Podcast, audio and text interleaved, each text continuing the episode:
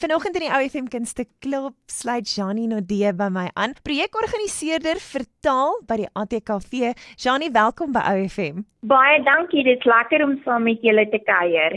So, daar is 'n slypskool in die skryf van verhale by hierdie jaar se Vrystaat Kunstefees. Wie kan almal hulle skryfvernuf kom aanvul? Dit is absoluut vir almal wat graag 'n verhaal wil skryf en nie weet waar om te begin nie en as hulle nou klaar daai verhaal geskryf het wat om dan met die verhaal te doen nie. So ons is baie opgewonde om vir eerste keer hierdie spesifieke slypskool dan by die Vrystaat Kunstefees aan te bied. Wie is julle aanbieder hierdie jaar en en wat kan luisteraars verwag? Ons is baie opgewonde. Um Prof Hans Du Plessis is van jaar die aanbieder. Nou hy is baie bekend as skrywer. Hy het al verskeie romans, verhoogstukke, digbundels, rubrieke en artikels geskryf. So hy is absolute kenner as dit kom by die skryf van verhale. Hy het ook lank daar natuurlik klas gegee by die AKS vir skryfskool in Potchefstroom. So hy is van jaar die aanbieder en hy gaan regtig die hele spektrum dek van hoe jy begin om jou verhaal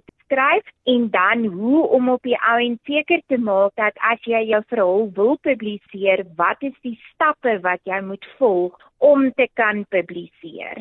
Janie Nodee sluit by my aan in die IFM Kunste Klop van die ATKV projekorganiseerder vir taal. Janie, moet mense kaartjies koop of registreer hulle vooraf? Hoe werk dit?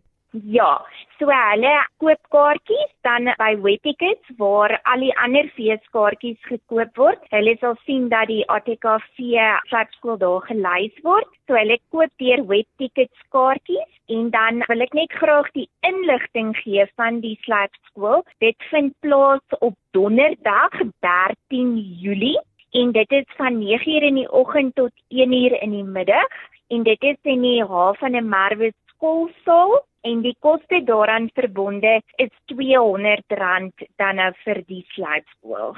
Wat 'n wonderlike geleentheid in die skryf van verhale en net om jouself as skrywer dalk so bietjie 'n boost te gee en met kollegas en mense wat soos jy dink like-minded individuals uh, om 'n tafel te kom. Janie, ons is baie opgewonde om julle by die Vrystaat Kunstefees te verwelkom. Ons sien julle dan binnekort. Baie dankie. Ja, ons is baie opgewonde en ons wil vir almal aanmoedig wat daai verhaal het, baie keer diep in 'n kas of 'n laai om hom uit te haal en saam te bring en te kom hoor of daar potensiaal is en waaraan mens bietjie kan skaaf en kan bytel en dan om op die ount jou verhaal um te publiseer. Ek dink dit is een van die goed in die lewe wat 'n mens sekerlik die trotste maak is as jy jou verhaal gepubliseer sien.